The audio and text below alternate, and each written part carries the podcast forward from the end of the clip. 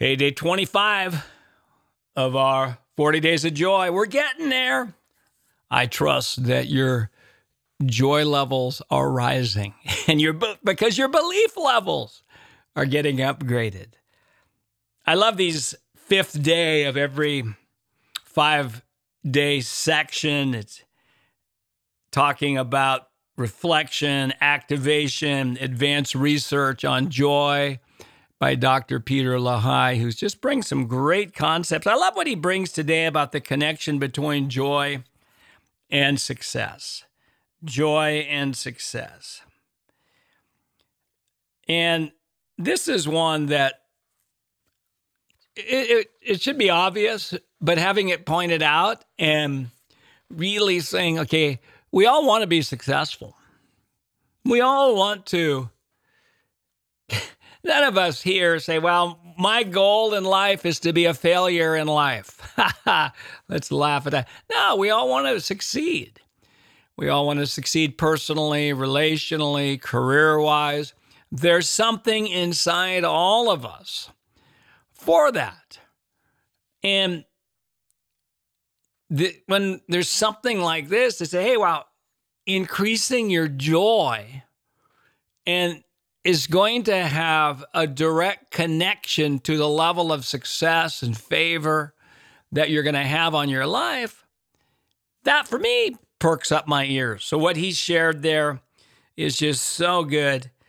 And it's worth reading more than once. Uh, and even the, the activation there, let me just read to you the activation. Believing that joy will lead to success means that we also need to find joy in our work.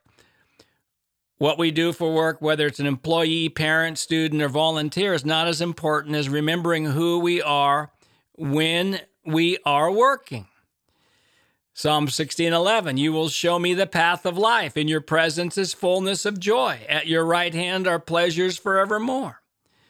This promise is both a promise that God will show us the path and a declaration by David when we are in God's presence we will encounter joy. So here's the two activations. But take three to five minutes to pray and ask God what part of His nature gives you the greatest sense of His presence. Hmm. Let your spirit wander and draw as close as possible to His Spirit, all while staying focused on God's presence.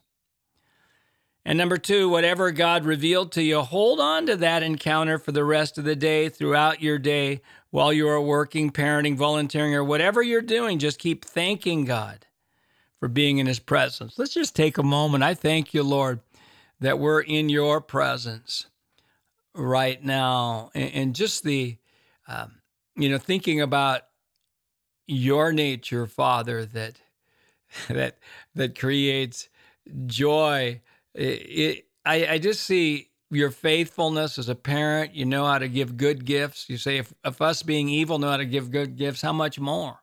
And your desire to give good gifts to us. As I just uh, meditate on that, it brings joy. Well, these four devotionals that preceded the activation and reflection, my, they were they were some good ones. They were some good. Thanks, day 21, Thanksgiving is a gateway to joy. Wow. We enter his gates with thanksgiving.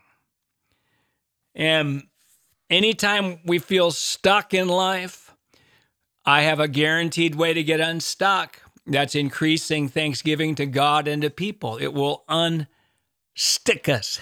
and also, just it's a gateway to thanksgiving. I mean, it's a gateway to joy. When I'm thankful, I'm more joyful. When I feel entitled and grumbling and complaining and talking about how life's not fair, I'm not very joyful. Day 22, why do we have to fight for it? It's in the fight that we build the character to contain the promised land that we possess. And day 23, Why are we not radically joyful now? Why are we not radically joyful now? That's a question. It's a penetrating question. It's a question that I believe some who are listening, you're going to go on a fast. Maybe you'll be on our negativity, positivity uh, feast that we do, negativity fast, positivity feast coming up in February here. Maybe you'll do it as part of that, of just taking time and asking that question why am I not radically joyful now? It's a one that's going to bring revelation. It's going to upgrade our doctrine. It's going to update our identity beliefs. It's going to upgrade how we do relationships. It's going to upgrade what we're feeding on, listening to, coming into agreement with.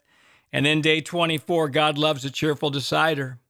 One of my favorite messages that I've been releasing in the last couple years is this God loves a cheerful decider. He loves it because God loves faith, and cheerful deciders are manifesting faith. All right, looking forward to tomorrow. It's going to be a, a good one. And and I just um by the way, tomorrow's going to be when you feel like giving up. This is a, a good one that we're going to go over. And I bless you. And I see you just just as I pray over you right now, I'm seeing you developing creative ideas to increase joy in others.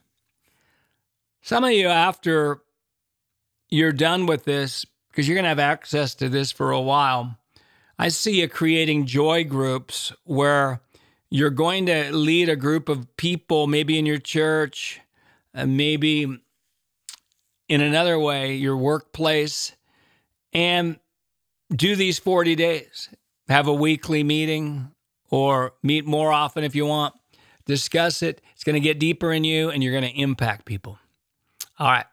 Looking forward to tomorrow.